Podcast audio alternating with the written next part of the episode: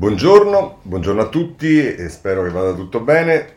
Siamo alla rassegna stampa di oggi, giovedì eh, 17 luglio, l'incontro tra eh, Biden e Putin è sicuramente un tema che monopolizza le prime pagine dei giornali, ma anche il tema del vaccino con eh, i rapporti tra le regioni e il governo e poi ancora il tema della povertà con i dati dell'Istat di ieri.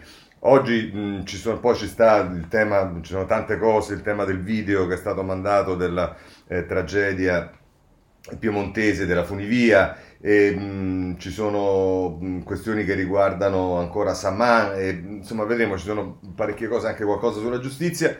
A proposito di giustizia, eh, oggi ricorre l'anniversario dell'arresto eh, di Enzo Tortora che è avvenuto il 17 giugno del 1983 e non ne ho visto traccia sui giornali. Oggi purtroppo non abbiamo il riformista, che magari forse è l'unico che avrebbe potuto ehm, parlarne, non è arrivato in edicola, quindi non possiamo utilizzarlo. E invece l'altro tema che sta sulle prime pagine di tutti i giornali è la vittoria dell'Italia e penso che sarete tutti contenti e per l'occasione ricordiamo che il 17 giugno è anche l'anniversario dei vent'anni dallo scudetto della Roma con eh, Capello, Totti, i sensi, allora, insomma, lo trovate sul messaggero e vabbè, ve lo volevo ricordare perché non capita spesso e quindi è un bel anniversario. Chiudiamo qui la, par- la partita e partiamo subito con le notizie. Io comincerei come inevitabile con uh, l'incontro tra Biden e Putin e in tutto questo si innesta anche un bilancio che viene fatto eh, sui, mh, su molti giornali del viaggio europeo di Biden, eh, America is back,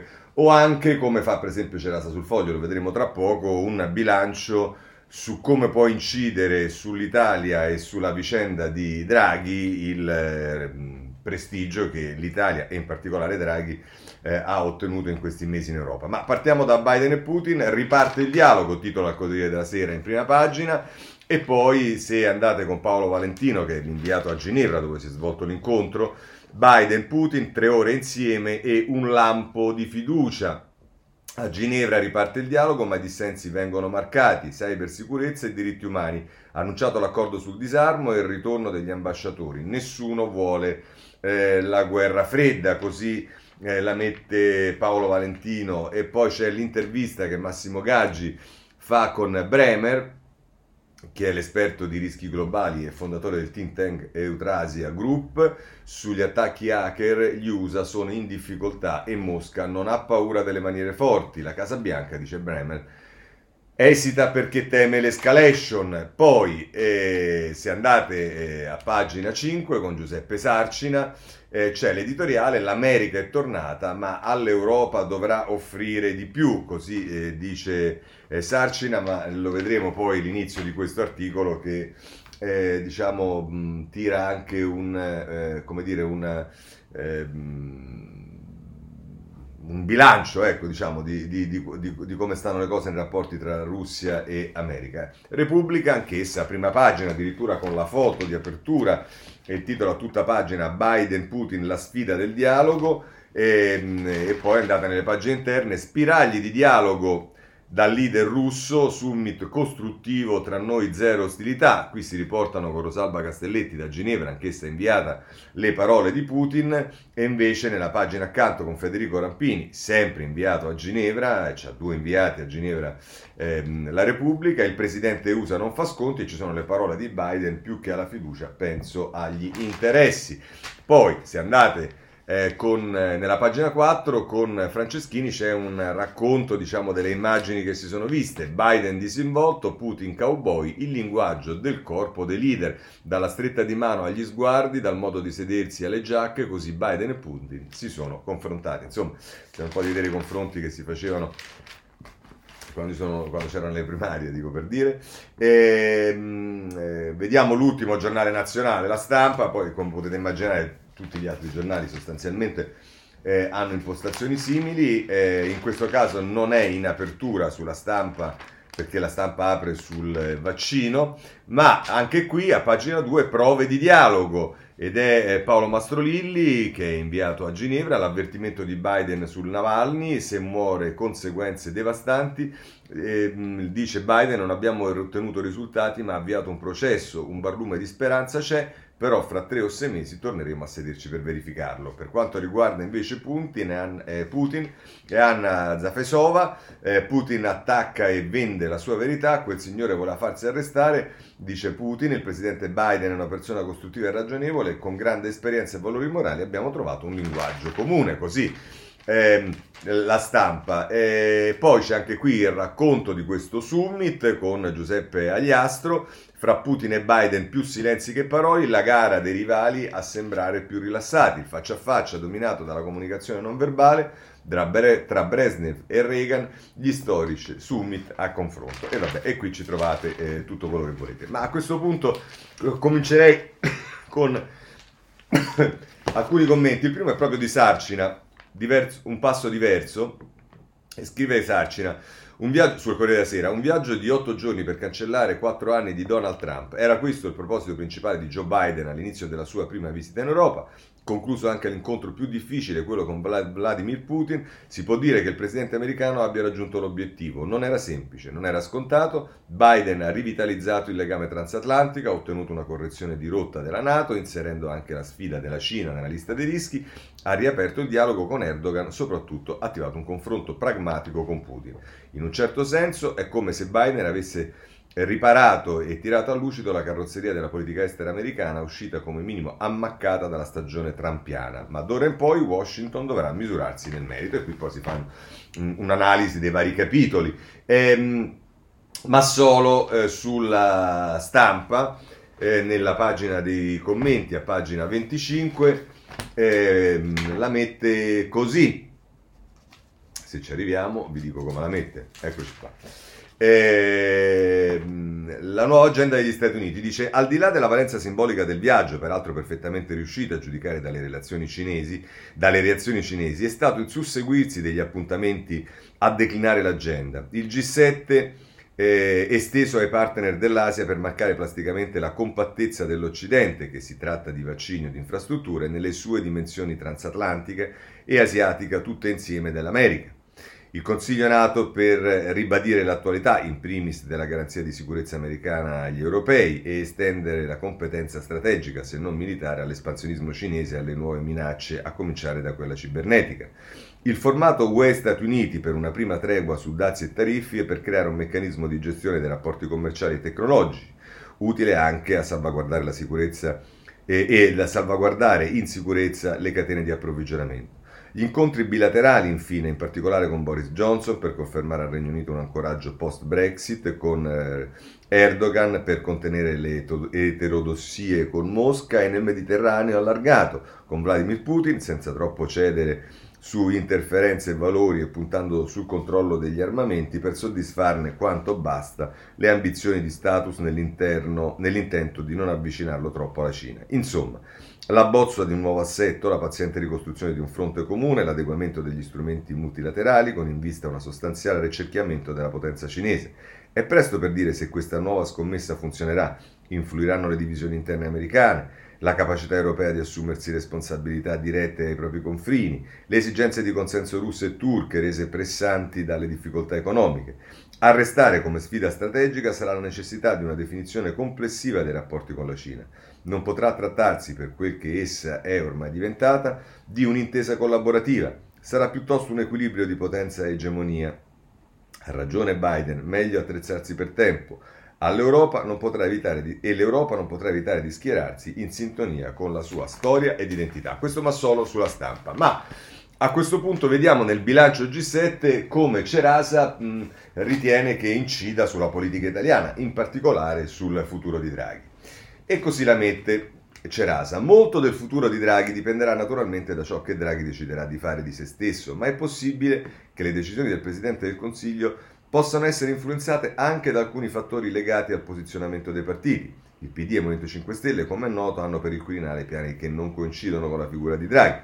Ma il dato forse più gustoso, colto recentemente anche a Palazzo Chigi su questo fronte, riguarda una divaricazione interessante che si sta producendo nel mondo della Lega, dove non tutti pensano che la linea di Salvini, Draghi e Quirinale sia quella giusta da seguire. Non la pensa così per esempio Giancarlo Giorgetti, ministro dello sviluppo, che nel suo piccolo, che non è poi così piccolo, ha iniziato da settimana a lavorare sotto traccia per provare a costringere attorno a Draghi un cordone ombelicale per fare di tutto, whatever it takes, affinché l'esperienza del governo Draghi possa avere respiro lungo, non necessariamente limitato allo spazio temporale di questa legislatura. Ma ecco qui, fare previsioni su quello che potrebbe succedere nella formidabile partita eh, quirinalizia sarebbe un po' da sprovveduti. Ma quello che si può dire oggi è che coloro che nel governo sognano per ragioni più o meno nobili di, te- di tenere Draghi a Palazzo Chigi troveranno sempre più sponde in Europa con cui triangolare e con cui provare a ricordare a Draghi eh, quello che negli ultimi giorni il Presidente del Consiglio si è, spesso, eh, si è sentito spesso ripetere. Il futuro della solidarietà europea dipenderà in buona parte dal modo in cui il recovery plan verrà utilizzato in Italia che è il paese che ha accesso al numero più massiccio di fondi e la presenza di Draghi a Chigi è la garanzia che l'Europa cerca per evitare che la stagione dei debiti mutualizzati possa essere solo una piccola parentesi. La partita è lunga, ma la danza è cominciata. Eh, vorrei dirvi, visto che ci siamo, che ehm, a proposito di, eh, di mh, Giorgetti e di questa diciamo, divaricazione all'interno della Lega, poi passiamo al, ai vaccini, ma visto che ci sono mi ci collego, è il giornale a pagina 9 che eh, dà una notizia che non ho visto su altri giornali, ovviamente è un retroscena, quindi diciamo è tutto da verificare, magari non è assolutamente vero, però insomma ehm, ad Alberto Signore sulla prima pagina e poi a pagina 9 del giornale dice Matteo è tornato di lotta e apre il fronte con Giorgetti, l'ipotesi di candidarlo in Lombardia per rimuoverlo, si fa riferimento alle posizioni che vedremo tra poco di... Ehm, di, di mh, eh, Salvini sul tema del mh, prolungamento dello stato di emergenza, per il quale è contrario, quindi va contro invece quello che pensa il governo e, e soprattutto Draghi, eh, però appunto eh, mh, si mette in evidenza sul giornale, che comunque è un giornale eh, che, vicino al centrodestra, che eh, ci sarebbe una eh, volontà di Salvini di, come si dice, promoveatur, uttamoveatur, eh, di, di, di mh, mm, candidare Giorgetti al Presidente della Regione Lombardia per eh, toglierselo dalle scatole al Consiglio dei Ministri, avendo lui una strada diciamo diversa secondo il giornale. Peraltro molti attribuiscono questa strada anche eh, molto vicina a quella per esempio del governatore Zaia, quindi vedremo poi che cosa succederà. Bene, ehm, abbiamo ehm, fatto questa eh, puntata, questa apertura internazionale, ora veniamo a casa nostra e veniamoci subito con i dati perché eh, poi vedremo, ci sono contemporaneamente, parallelamente preoccupazioni che crescono e, e forse anche legittimamente, però i dati che arrivano, ce lo dice il Corriere della Sera, eh, a pagina 10, eh, le terapie intensive scese al 5%, i ricoverati non so, sono non vaccinati, i malati gravi sono meno di 500, hanno tra i 55 e i 70 anni. Eh, insomma, eh, c'è, c'è, pure l'elenco di tutte le regioni, c'è proprio un picco a scendere eh, anche dal punto di vista dei contagi. Insomma, ehm, ehm, sembrerebbe che le cose vanno bene e tutto sommato questo non ci dispiace, anche se, come dicevo, poi in, in parallelo eh, eh, abbiamo visto che il tema dell'Inghilterra che si preoccupa sta diventando un tema insomma preponderante. Londra cambia strategia, strategia, dice il messaggero a pagina 5, convivere con il Covid, altra ondata in autunno. L'ipotesi di mantenere alcune misure anche dopo le riaperture fissate il 21 luglio gli esperti dicono prolungare lo smart working sì all'isolamento in casa con febbre e tosse. Eh, insomma, eh, l'Inghilterra è preoccupata perché in Inghilterra sta prendendo piede anche abbastanza rapidamente questa eh, benedetta o maledetta, anzi, eh, variante, variante Delta. Eh, ma allora con i vaccini come siamo messi? E anche qui direi possiamo andare sul Corriere della Sera per aprire a pagina 8 il caso di chi rifiuta il mix di, vaccina- di vaccini Il Lazio, AstraZeneca anche sotto i 60 anni. L'AIFA ribadisce sicuro il richiamo con un altro farmaco. Ieri abbiamo visto, eh, no, abbiamo visto, ci sono state 1400 nuovi casi e 52 morti. Ecco, questo era un dato che eh, non avevo dato. E il tasso di positività scende eh, allo 0,7%. Ma a questo punto su Corriere della Sera Margherita De Bach intervista proprio l'assessore regionale a alla sanità eh, che è Alessio D'Amato e che dice molti ci chiedono di non fare il cambio, dobbiamo obbligarli? Per me è un errore. Eh, e D'Amato dice il Lazio è coerente con il piano nazionale. Vedete anche nei rapporti tra le regioni e lo Stato centrale, il governo, come le cose cambiano. Solo qualche giorno fa chi si eh, rifiutava di fare la cosiddetta eterologa era la Campania, che invece adesso è la prima regione che ha iniziato a fare richiami con l'eterologa, mentre invece non si era fatta sentire il Lazio, che adesso guida il fronte di coloro che dicono lasciamo almeno la libertà eh, ad ognuno di decidere come si vuole. In tutto questo c'è un sondaggio sulla stampa che ci dice che l'unico che, eh, diciamo, verso il quale c'è fiducia da parte degli italiani è Draghi, per il resto, insomma, la situazione non è particolarmente Ehm, eh, diciamo particolarmente di fiducia. Intanto a pagina 6 della stampa i dubbi di tre regioni sul cocktail di vaccini, il governo tira dritto, Lazio, Lombardia e Puglia chiedono spiegazioni, si va verso il consenso informato come in Spagna. Poi qui vengono messe a eh, raffronto due posizioni con relative interviste, la prima a l'immunologo Guido Forni dell'Università di Torino che dice è la protezione migliore sugli animali funziona, quella dell'eterologa, e poi invece Nino Cartabellotta, che è il presidente della Fondazione Gimbe, che dice una strada sconosciuta, ci vuole più chiarezza e lui invece è contrario. E, ehm, eh, poi se andiamo però a pagina 9 c'è appunto la Ghisleri che fa per la stampa un sondaggio, caso AstraZeneca, bocciate regioni e CTS. Gli italiani salvano solo Draghi e Figliuolo. Per Euromedia Research, vabbè, qui poi ci sono i dati, della, ci sta un sondaggio, se volete, allora la Lega perde il 0,3% rispetto eh, all'8 giugno e va al 21,2%, anche in questo caso non ci sarà comunque, non c'è il sorpasso eh, del PD nei confronti della Lega che eh, invece eh, guadagna un 1% il PD e va al 19%, chi invece e guadagna ancora è Fratelli d'Italia che con lo 0,5 va al 20,3 e, e quindi diciamo diventa il secondo partito italiano, poi il, il PD col 19 è il terzo, il Movimento 5 Stelle guadagnano 0,2 e va al 16,2, Forza Italia e Berlusconi rimane al 6,6, Azione di Carlo Calenda guadagnano 0,3 e va al 3,1, eh, MDP articolo 1 guadagnano 0,1 e va al 2,4, Italia Viva resta al 2,4, la Federazione dei Verdi guadagnano 0,3 e va all'1,7, Sinistra Italiana perde 1,01 e va a 1,6, più Europa perde 1,02 e va a 1,4 e poi altri di centrodestra stanno all'1,5 e altri eccetera eccetera. Ma poi appunto il sondaggio ci dice eh, che ehm, eh, eh, per l'appunto la domanda è secondo lei come stanno gestendo le istituzioni la vicenda dei vaccini AstraZeneca? giudizio positivo rispetto eh, al um, ehm, CTS, che è il Comitato Tecnico Scientifico, è il 28, quello negativo è il 52,7 non risponde il 19,3. Rispetto al commissario Figliolo si invertono le cose, il giudizio positivo è il 50,9, quello contrario è il 29,9, il non risponde il 19,2.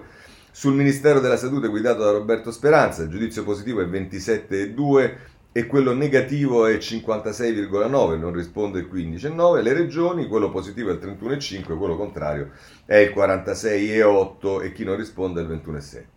E poi l'altra domanda è, secondo lei è maggiormente rischioso per la salute vaccinarsi con AstraZeneca, dice il 13,1% eh, degli intervistati, vaccinarsi con due vaccini di tipo diverso, dice eh, il 13,6%, non vaccinarsi il 49,6%, vaccinarsi, quindi Novax sarebbero l'11,8, non risponde l'11,8. Vabbè, insomma, questo è eh, il sondaggio che ci fa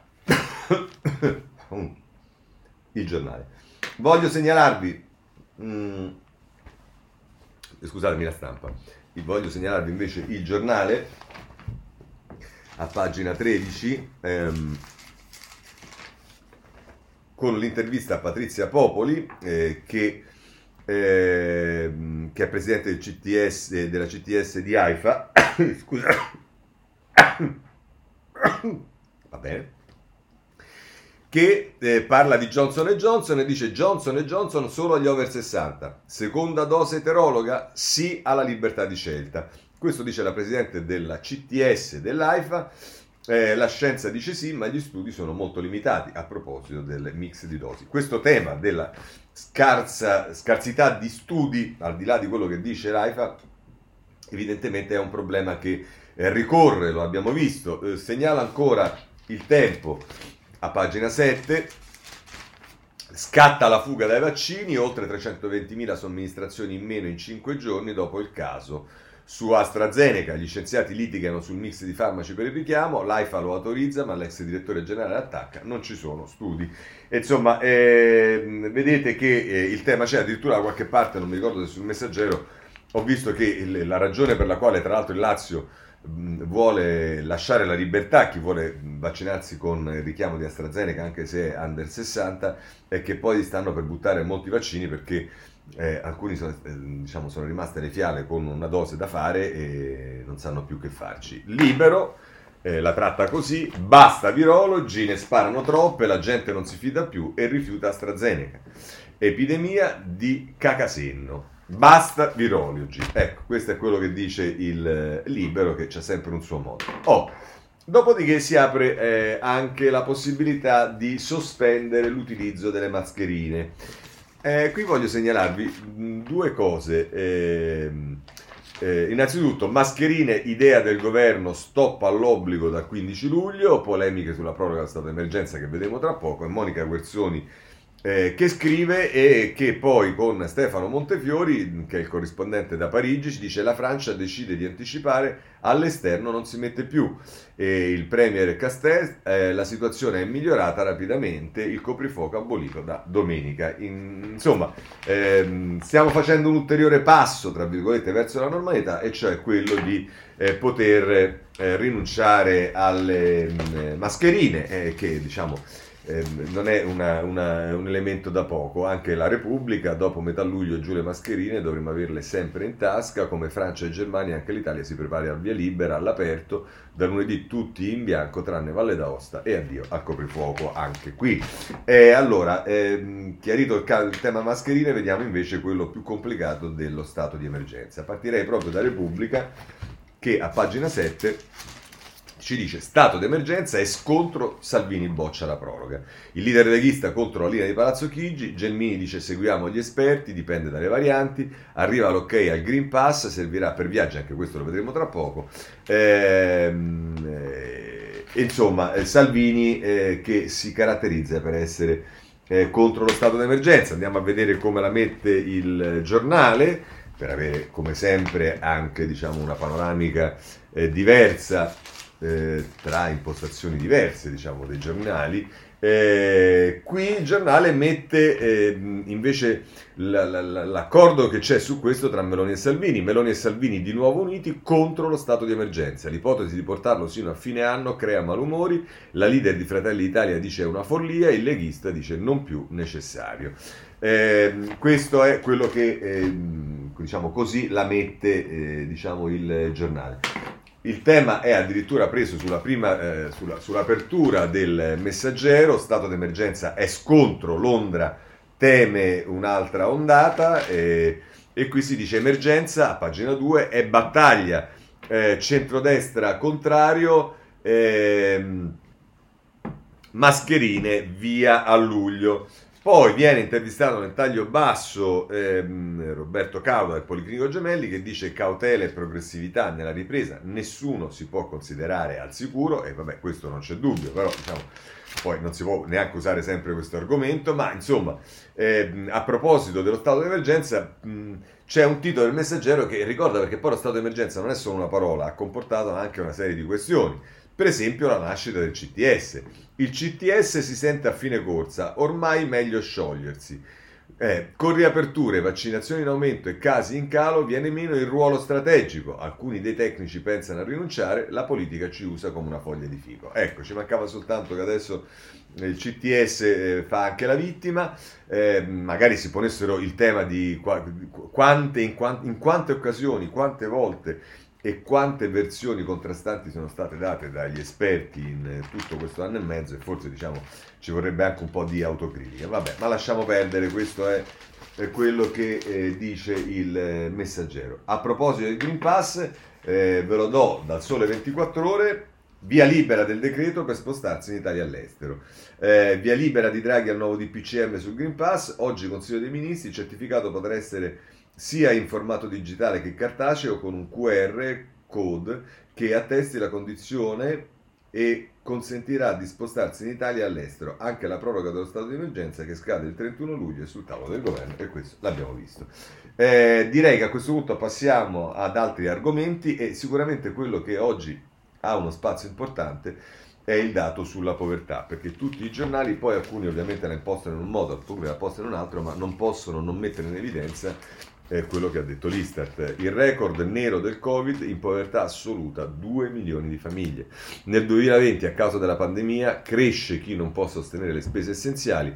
Su 333.000 nuovi nuclei in più rispetto all'anno prima, ben due terzi vivono al nord. E questo tema adesso lo vedremo perché ehm, viene anche spiegato perché in realtà questo incremento sia un incremento proprio al nord e perché questo sia molto legato ai provvedimenti. In fila per gli aiuti anche chi ha un lavoro, ora siamo tutti a rischio di affondare, questo a parlare è il vice direttore di Reggio Emilia della Caritas, Andrea Golini, che ha 35 anni, il nuovo voto della povertà è quello delle giovani coppie dove lei perde il posto o dell'immigrato che faceva il pizzaiolo e si ritrova a terra. Questo sulla eh, Repubblica. La stampa dedica due pagine addirittura eh, a questo, che sono la 12 e la 13, eh, 2 milioni di famiglie in povertà assoluta, nell'anno del Covid l'emergenza è al nord. Eh, anche qui c'è padre Enzo Fortunato, un altro che si occupa ovviamente del tema della povertà, telefonate e lettere di aiuto, stiamo vivendo un dramma, è il eh, direttore della sala stampa del convento di eh, Assisi.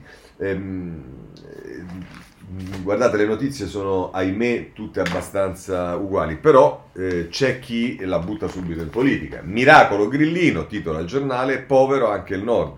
Altro che miseria abolita con reddito, 5,6 milioni di italiani in difficoltà, ma Draghi ha invertito eh, la rotta e il PIL vola. Questo è il tratto, diciamo, più positivo di prospettiva che eh, dice, dice, il giornale che ribadisce appunto il miracolo dei grillini, la povertà non è sparita e affonda anche il nord ed è Ludovica Bullian. Eh, e poi se eh, non vi basta diciamo eh, il giornale, ehm, vi dico che mh, c'è un'intervista invece alla Carfagna eh, sul messaggero a pagina 7 ehm, che dice eh, su assistenza asili nido stop al divario con il nord. La ministra dice ci vuole ora una legge per garantire livelli minimi di servizi sociali nel paese. Sud e aree intere del centro penalizzati, il reddito non serve a creare lavoro. E, mm, e poi appunto nel Giusi francese, nel taglio basso, dice in povertà oltre 2 milioni di famiglie, soffrono i minori dell'Italia centrale. E, mm, e, insomma, ehm, si unisce il tema dello sviluppo eh, a quello inevitabilmente della povertà. Eh, come potete immaginare, un giornale che eh, dedica un'ampia attenzione a questo tema è l'avvenire, in prima pagina povertà da record, aumenta di oltre un milione il numero delle persone in miseria assoluta, il Covid spinge immagini famiglie, giovani e minori, peggior dato dal 2005. Ecco, anche questo sicuramente è qualcosa che eh, va tenuto presente. Ma a questo proposito voglio segnalarvi eh, due editoriali su questo, il primo è di Chiara Saraceno a pagina 28 nei commenti di Repubblica, ehm, che tra l'altro eh, dice eh, bambine e adolescenti confermano soggetti, si confermano i soggetti più vulnerabili alla povertà, balzando al 13,5%, oltre 5 punti percentuali sopra la media. Con le loro famiglie sperimentano anche una maggiore intensità della povertà rispetto alla media. Sono inoltre i bambini e le bambine che hanno fratelli e sorelle, specie di un anno, e le loro famiglie a sperimentare più frequentemente la condizione di povertà assoluta rispetto a chi non ha fratelli o sorelle o solo uno. Prima di preoccuparci dei tassi di natalità dovremmo preoccuparci delle condizioni di deprivazione e mancanza di opportunità in cui lasciamo cresca oltre un milione di bambine e bambini adolescenti in un paese che fa parte dei sette più sviluppati al mondo. Proprio perché l'aumento della povertà assoluta è un effetto diretto delle misure prese per contrastare la pandemia, non deve stupire che l'aumento maggiore sia avvenuto nelle regioni settentrionali, sia perché lo scorso anno sono state colpite prima e più a lungo dal lockdown, sia perché hanno una maggiore concentrazione di imprese e attività che hanno dovuto chiudere o rallentare, anche se il Mezzogiorno continua ad essere l'area con la più alta incidenza di povertà. Ecco, qui viene spiegato il perché. Il gap nord-sud quindi si è ridotto non per un miglioramento della situazione nel secondo, ma per un allargamento dell'area della vulnerabilità anche a regioni e gruppi sociali che ne sembravano più protetti. Infine, nonostante la stragrande maggioranza delle famiglie in povertà assoluta sia composta solo da italiani, l'incidenza è molto più alta nelle famiglie in cui vi è almeno uno straniero residente regolarmente in Italia, ove riguarda una famiglia su quattro, a differenza del 6% delle famiglie di soli italiani. Tra gli stranieri infatti si concentrano lavoratori poveri, spesso senza o con scarse coperture previdenziali e assistenziali. Questi dati dovrebbero rimanere sul tavolo di chi gestirà il PNRR, perché la ripresa che speriamo arrivi non, indietro, non lasci indietro chi già ha subito pesantemente gli effetti della pandemia, per evitare che le diseguaglianze e vulnerabilità di vario tipo, di cui sono espressione, non si cristallizzino ulteriormente. Invece, eh, sul eh, domani Stefano Feltri eh, attacca e difende le posizioni di Letta sulle tasse. Dice che gran parte delle misure adottate nella pandemia hanno protetto più adulti e spese dei più giovani, il blocco dei licenziamenti ha protetto i posti di lavoro esistenti, spinto le imprese a risparmiare sulle nuove assunzioni, i precari e le partite IVA. Durante il Covid il debito pubblico è passato dal 134,6% del PIL a 159,8% atteso per quest'anno, soldi spesi non per investimenti ma per integrare i redditi della generazione attuale, falcidiati dal lockdown. Una zavorra che peserà a lungo sul futuro perché si tratta di debito forse inevitabile ma che non produrrà crescita futura perché è spesa corrente e non investimenti. Mentre il debito saliva, la borsa si riprendeva, Piazza Affari è tornata sui valori pre-Covid a inve- e a investire sui mercati non sono certo i giovani. Secondo i dati del 2017 di Deloitte, i baby boomer in Italia sono il 37% della popolazione, ma detengono il 63% degli asset gestiti. I vecchi hanno tutelato il proprio reddito, aumentato i risparmi che hanno investito con buoni risultati, mentre i giovani perdevano ore di lezione che determinano cali di reddito per il resto della vita e accumulavano debito pubblico. Certo, possono consolarsi con il piano Next Generation EU a loro intitolato, ma quando Enrico Letta ha provato a proporre di redistribuire risorse dai vecchi ricchi ai giovani con un aumento della tassa di successione o di dare il voto ai sedicenni, si è ben capito chi domina il dibattito pubblico e la gestione dei fondi. Vabbè, questo è Stefano Fetti, vi abbiamo dato nota anche di questo e, e lasciamo questo capitolo. E però andiamo a un capitolo legato molto a questo che è quello del lavoro. Su questo voglio segnalarvi la stampa eh, a pagina 15, ehm, proposte indecenti, stipendi da 600 euro al mese, contratti pirata e poco tutele. L'altra faccia del lavoro che non si trova è una ehm, inchiesta che fa ehm, il, la stampa con Giuseppe Bottero, Bottero ehm, con, sulle incognite della ripresa. Ehm, poi vengono messe delle dichiarazioni di, di di, di, dell'imprenditore Barilla, molte persone scoprono che stare a casa con il sussidio è più comodo rispetto a mettersi in gioco, poi Stefano Franchi che è direttore di Federmeccanica si deve attivare un circuito virtuoso con investimenti ben mirati nelle istruzioni e politiche attive efficaci. E poi Pasquale Tridico, che è il presidente dell'Inps, dice non c'è uno spiazzamento di mercato, un effetto discendente dei sussidi. Insomma, il tema del lavoro viene affrontato dalla stampa e poi però anche il Corriere della Sera mh, con l'intervista al commissario europeo sul lavoro che eh, però torna su una cosa che non farà piacere ai sindacati in Italia, e cioè non si può congelare il mercato del lavoro, servono riforme rapide e soluzioni per settori. Dice sui licenziamenti bisogna avere un approccio mirato e diversificato.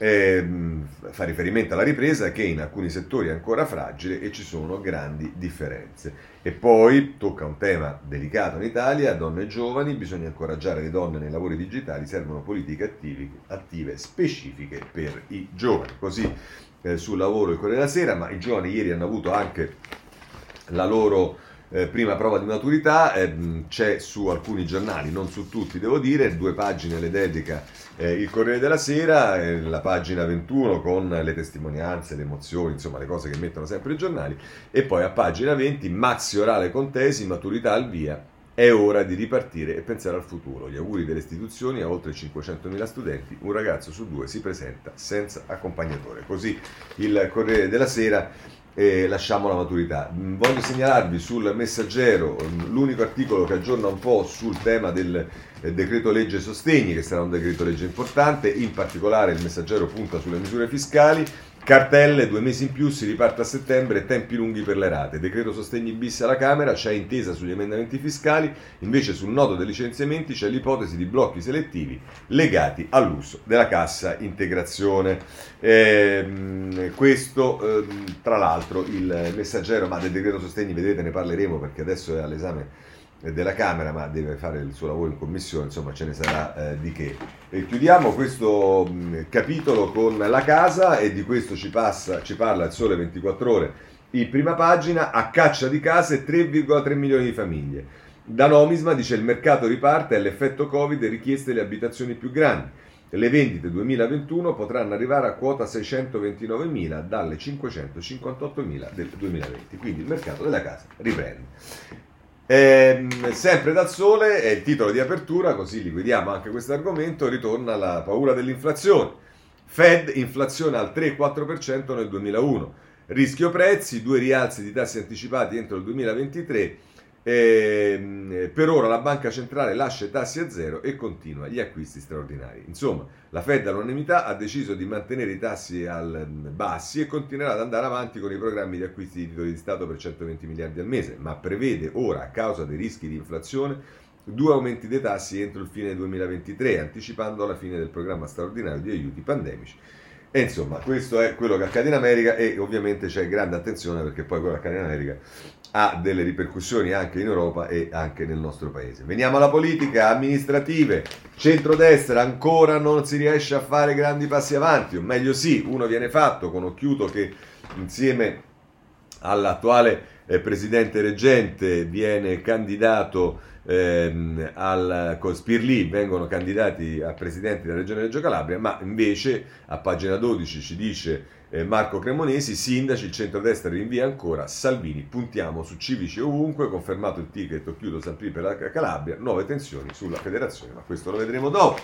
Allora, ancora per quanto riguarda il centrodestra, eh, le amministrative del centrodestra, eh, vale la pena di segnalare anche il giornale eh, dove ehm, a pagina ehm, vabbè sul giornale si dà la notizia della Calabria l'abbiamo già visto invece no il tempo eh, che ehm, eh, in prima pagina mette un titolo sul candidato della destra Roma Michetti, vi libererò da Raggi e Zinga, ehm, e poi a pagina 3, intervistato da Pietro Di Leo, mancano i progetti, Roma è ferma da anni così il candidato della destra, che pure è stato parecchio eh, criticato nei giorni scorsi, voglio chiudere il capitolo eh, sulle amministrative del centrodestra con eh, il Libero che è critico, Enrico Paoli, Milano, Bologna e Napoli senza candidati, ennesimo rinvio per lo sfidante di Sala, la Lega insiste per Montigny e Albertini, in Calabria ad Occhiuto, l'abbiamo visto, stallo infinito nel centrodestra, si cercano ancora non civici. E insomma, eh, veramente a piccoli passi, ma insomma questo è il centrodestra. Oh, per quanto riguarda il centrosinistra, ehm, diciamo che ehm, è più sulla, e lo vedremo sui capitoli della politica che non sulle amministrative, però invece sulle amministrative devo segnalarvi il messaggero che a pagina 9 eh, mette in evidenza Raggi, PD offensivo, così legittima l'illegalità, i candidati nel palazzo occupato, che cosa è successo? È successo che il Partito Democratico ha fatto un confronto tra i candidati alle primarie in un eh, palazzo occupato, se non sbaglio, da Action. E qui arriva facile l'intervista, il titolo a Carlo Calenda, ti fare per gli abusivi un insulto ai cittadini, io sono per gli sgomberi, dice Calenda, candidato.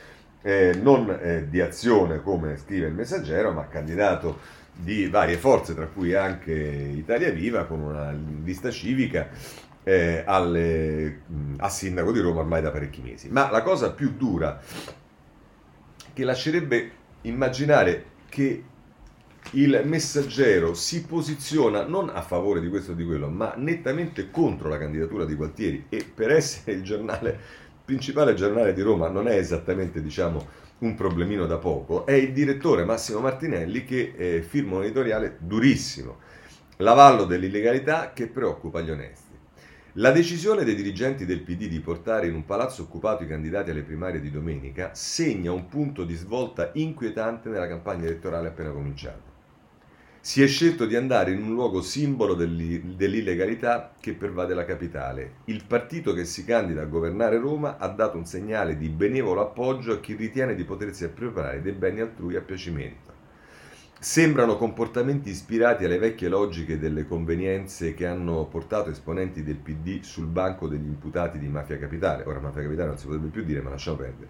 Un brutto capitolo della storia di Roma che credevamo ormai archiviato. Ascoltate queste parole. Per un quotidiano come il Messaggero, che ha fatto e continuerà a fare della legalità il suo valore imprescindibile, questa decisione rappresenta una scelta di campo che non può essere condivisa e che pone il giornale in una posizione critica nei confronti di qualsiasi tolleranza per i comportamenti che limitano i diritti e le libertà individuali. Porca Eva, se non... Va avanti. I sottili distinguo che sono stati utilizzati per giustificare la presenza dei candidati in quel contesto sono un aggravante, perché non si può sminuire la gravità di un'occupazione illegale sostenendone la valenza come, virgolette, esperienza sociale. Ma voi dite finito? No, no, va avanti. Andiamolo a vedere come conclude questo editoriale il direttore del Messaggero, ripeto, non stiamo parlando di un opinionista, è il direttore del principale giornale romano. Perché trovare degli alibi all'illegalità sostenendo che ha un contenuto sociale spaventa tutte le persone oneste. La legittimazione di simili realtà non è consentita a nessuno, soprattutto a chi aspiri a ricoprire la carica di sindaco della capitale, perché la legalità è un valore non negoziabile e non soggetto ad aggiustamenti di sorta. Più volte dalle colonne di questo giornale abbiamo disegnato il profilo ideale del prossimo sindaco di Roma, una persona in grado di traghettare la capitale dal guado in cui si trova adesso al podio che le spetta tra le metropoli mondiali. Abbiamo sostenuto a ragion veduta l'importanza di un programma di governo ambizioso, quasi visionario, e di una squadra di lavoro competente, naturalmente senza alcuna tolleranza per l'illegalità. Constatare adesso che uno dei partiti con maggiori possibilità di successo alle elezioni decida di iniziare la sua campagna elettorale partendo da una comunità che in modo continuativo viola la legge pone ben più di un interrogativo sul futuro e un grande allarme sociale. Beh, insomma, ragazzi, ehm, ripeto, è il direttore del principale quotidiano romano che diciamo, ha una certa influenza sull'opinione pubblica e sui cittadini romani ehm, e diciamo, prende questa posizione nei confronti del Partito Democratico a Roma e la candidatura di Gualtieri ovviamente. Ma allora se andiamo invece sulla politica, il Movimento 5 Stelle, beh insomma, il Movimento 5 Stelle continua ad avere i suoi problemi, lo vediamo sul Corriere della Sera, pagina 15 eh, alleati ma anche competitor, la doppia linea dei 5 Stelle che adesso preoccupa il PD. Nei comuni caccia i voti grillini, sospeso il segretario legale Antibettini e questo lo vediamo subito eh, tra poco quando ci occuperemo del PD, lo vedremo sul foglio, ma ehm, eh, direi che la cosa che per quanto riguarda il mm, Movimento 5 Stelle mm, va segnalata è una curiosa intervista del presidente della commissione esteri del Senato, Petrocelli, che dice io filo cinese, vorrei 5 Stelle di Conte vicini alle idee di Grillo. Presidente Grillino della commissione esteri del Senato, l'Italia deve essere il miglior riferimento di Pechino Mosca e Teheran. Ecco, questo è il presidente grillino della Commissione. Quelli con cui dobbiamo fare alleanze strategiche, eh, secondo il PD, Letta, Zingaretti e compagnia Bettini e compagnia Cantata.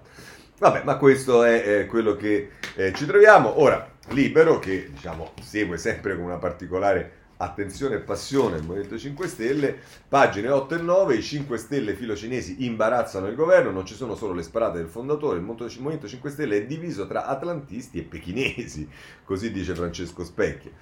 E, ehm, e poi invece... Ehm, eh, si parla di Mo di Conte, il braccio di ferro con Grillo e dice se è stufo di Grillo, Movimento 5 Stelle lo licenzi, fuori lui o fuori i suoi dall'esecutivo, così scrive sul Libero eh, Fausto Carioti eh, a pagina 9. Va bene, lasciamo il Movimento 5 Stelle, passiamo al PD perché perché sul PD il foglio ci dà due sostanzialmente eh, notizie. La, nella terza di copertina, ne, scusate, nella terza dell'inserto, ammesso che riesca ad arrivarci,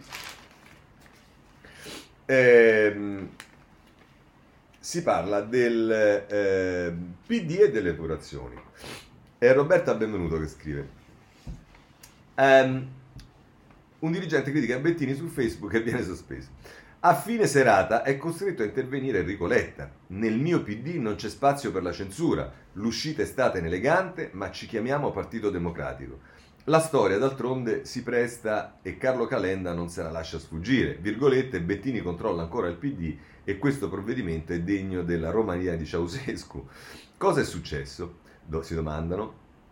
Enrico Sabri, 32 anni segretario del PD del 14 municipio, Balduina, è stato sospeso 30 giorni dal partito. Così ha deciso il comitato di garanzia dopo aver letto il suo post su Facebook. Uno sfogo nel quale Sabri se la prendeva con Bettini, grande architetto dell'alleanza con il Movimento 5 Stelle, padre del modello Roma e già ideologo di Nicola Zingaretti al Nazareno. Hai rotto il cazzo, ha scritto il segretario de- della Balduina rivolgendosi a Bettini. Un po', sarebbe interessante sapere i like che ha trovato sotto. Vabbè. Un post che poi ha corretto in hai scocciato. Ma al tribunale del partito romano non è passata inosservata l'invettiva e così ha deciso di sanzionarlo. Al foglio Sabri dice: Io non sono d'accordo con l'alleanza PD Movimento 5 Stelle e sono poco d'accordo con l'ingerenza degli scerpa nazionali che hanno contribuito a distruggere il centro-sinistra di questa città. Il sospeso dice che certi trattamenti sono rimasugli dei vecchi tic del comunismo e del post-comunismo. Stefano Vaccari, capo dell'organizzazione del PD, difende il dirigente, una decisione inopportuna che è ciò che pensa Letta. Eh sì, vabbè. Eh, va bene, insomma, questo è. Sai, d'altra parte, quando arrivi a dire che poi i referendum sono un modo di, portare, di buttare la palla in calcio d'angolo, che il, in Italia non ci sono solo eh, i giustizialisti, ma ci sono anche gli impunitisti. E, mm, e, poi, sai, certe cose alla fine creano anche cultura, eh, non è che... Va bene, eh, chiudiamo in bellezza perché ci sta, a proposito di, diciamo, non di PD, ma insomma, di uno che nel PD ha fatto anche abbastanza i suoi guai. Eh, c'è Stefano Fe- sì, scusate, c'è Mattia Fetti che nel suo buongiorno si occupa di Massimo D'Alema.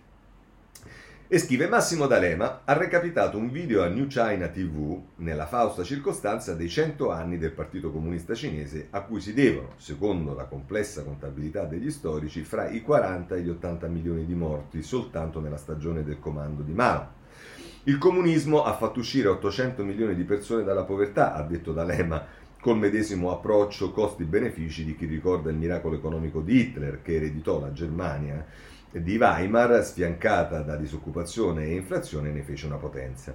Mai nessun paese nella storia dell'umanità è riuscito in una tale impresa, ha aggiunto D'Alema, parlando della Cina, non della Germania, forse sedotto dall'attuale corso capitalistico del comunismo, cioè soldi e tirannia, a occhio e croce il più affine al nostro ex premier, che non per niente intrattiene felici rapporti d'affari con Pechino.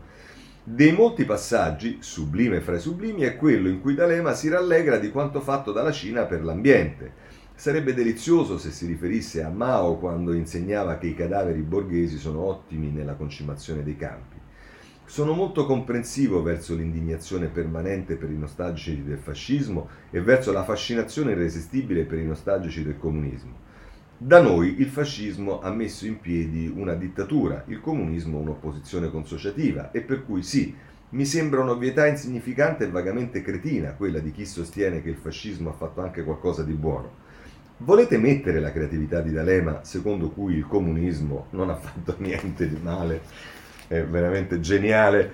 Mattia Feltri sulla stampa e lasciamo anche questo. Per quanto riguarda il centrodestra, devo segnalarvi, ma siamo proprio agli sgoccioli che c'è un'intervista a pagina 13 del Corriere della Sera a Giorgia Meloni e qui si apre il tema della federazione, più rischi che vantaggi con il partito unico, non siamo all'opposizione per lucrare nei sondaggi, la leader di Fratelli d'Italia dice questo dopo Eh, e no, e poi dice dopo la scelta per il colle subito al voto e vedrete che questo sarà oggetto anche di un'ulteriore divisione all'interno del centrodestra, ma vedremo.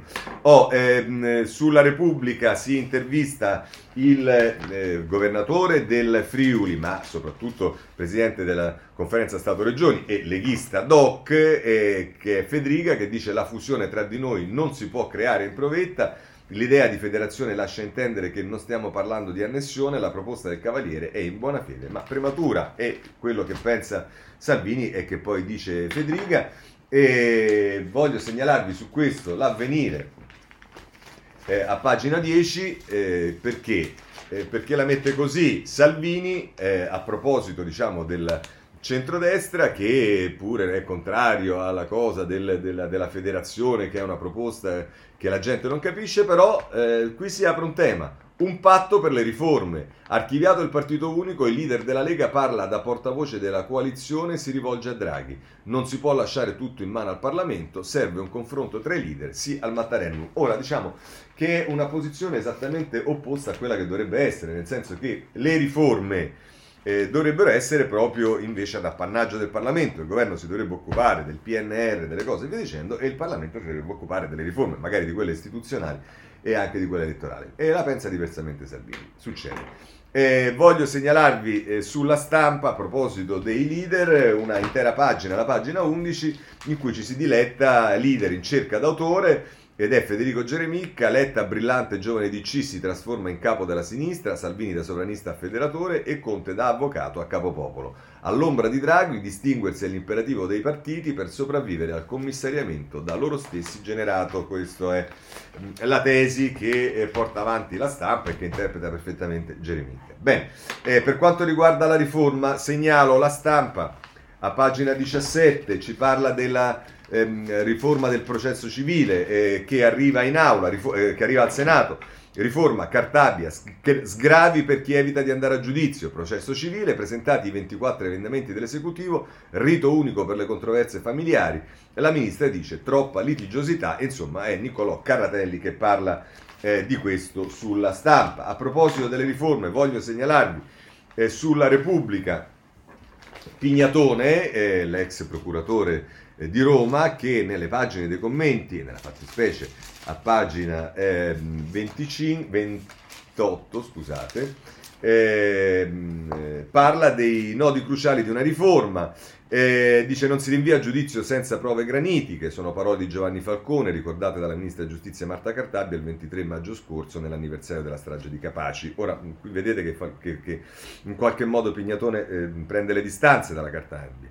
E perché lui dice non si può che concordare sul principio espresso da Falcone, il quale precisava che questo è semplicemente valido proprio quando a essere giudicati sono importanti mafiosi, uomini politici personaggi di rilievo o figure insospettabili agli occhi della società. Proprio in questi casi, diceva, una soluzione dovuta all'intrinseca debolezza dell'accusa avrebbe un doppio effetto boomerang, rafforzare la nomea di intoccabilità e incivibilità degli imputati e offrire facili argomenti per screditare l'operato di polizia giudiziaria e magistratura, cioè dello Stato. Eppure quelle parole sarebbero oggi tecnicamente sbagliate o per essere più precise esse si pongono, come ben sa la ministra, contro la legge attuale, diversa da quella vigente all'epoca del maxi processo. Oggi il PM è tenuto a richiedere rinvio a giudizio quando ritiene che vi siano elementi sufficienti per sostenere l'accusa in dibattimento. Se chiedesse l'archiviazione del procedimento, ritenendo di non avere le prove granitiche di cui parlava Falcone, il GIP avrebbe il diritto dovere di ordinargli di procedere. A sua volta il giudice per l'udienza preliminare deve disporre il rinvio a giudizio a meno che, articolo 425 del codice di procedura penale, il futuro dibattimento non si prefiguri già del tutto inutile per l'assoluta inadeguatezza degli elementi di accusa. La modifica radicale di questo snodo processuale sembra riscuotere largo consenso. Secondo le proposte formulate dalla Commissione Lattanzi, ci sarebbe anzi un completo capovolgimento perché il giudice dovrebbe pronunciare la sentenza di non luogo a procedere laddove gli elementi acquisiti non siano tali da determinare la condanna. Lo stesso criterio dovrebbe essere adottato dal PM e dal giudice per decidere, al termine delle indagini preliminari, sull'eventuale richiesta di archiviazione del procedimento. Come è evidente, si tratterebbe della modifica di un punto fondamentale del codice varato nel 1989 perché andrebbe a valorizzare ancora di più quanto è stato acquisito nella fase delle indagini, un risultato paradossale nel momento in cui si insiste sulla natura accusatoria del processo. Insomma, a Pignatone non gli va bene è perché invece no, perché diciamo l'impostazione per la quale poi no, per carità, ma mica succede che la gente viene non indagata, addirittura arrestata senza sostanzialmente avere le prove e diciamo viene buttata in galera per trovare le prove, ma per carità questo non avviene, tant'è che diciamo le assoluzioni e le, le, i risarcimenti che arrivano nei confronti dello Stato per ingiusta detenzione Va bene, lasciamo perdere. Eh, Loggia Ungheria, eh, veniamo a dei déjà vu perché le cose non finiscono. Intanto quella cena a Villa Borghese con Amara e guardate un po' proprio Pignatone, le rivelazioni dell'avvocato siciliano. L'avvocato, scrive Paolo Ferrari, ideatore del sistema Siracusa per condizionare i processi nel 2014, avrebbe incontrato l'allora procuratore di Roma insieme ad alcuni magistrati. Ma guarda un po'. Eh, oh, siccome parliamo di... Eh, amara di Loggia Ungheria e non possiamo non dedicarci anche al, ehm, ehm, al mitico dottor Davigo eh, di cui si occupa il giornale a pagina 14 il giallo degli atti segreti nuovo guaio per Davigo materiale delicato a causa del presunto corvo del CSM l'ex PM dovrà chiarire se sapeva il ruolo dell'ex assistente eh, contraffatto, insomma sono i documenti che sono trovati a, a, casa di questa che era la segretaria di De Vigo sostanzialmente. Oh, problemi ce li ha anche Sgarbi, l'abbiamo visto ieri sulla Repubblica, oggi è il domani che eh, si diletta su questo a pagina 6 e ritorna Sgarbi ora rischia il processo foto e telefonate lo inguagliano il critico è indagato per associazione a delinquere e falso nell'autenticazione di opere d'arte. Il 30 giugno il Tribunale di Roma decide per il rinvio a giudizio, lui giura sono tutte vere e comunque il reato si prescrive. Ecco qua, abbiamo risolto il eh, problema.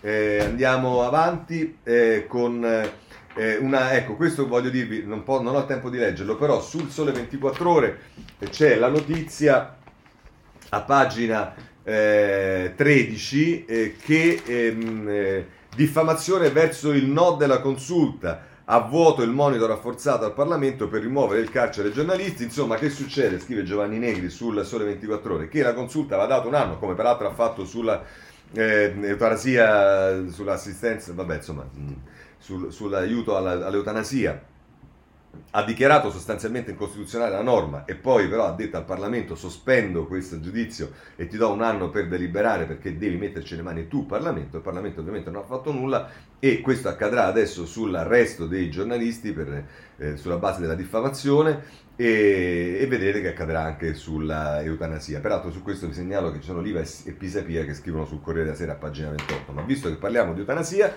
andiamo alla Repubblica, sulla Repubblica a pagina 20 perché c'è una notizia eh, non irrilevante.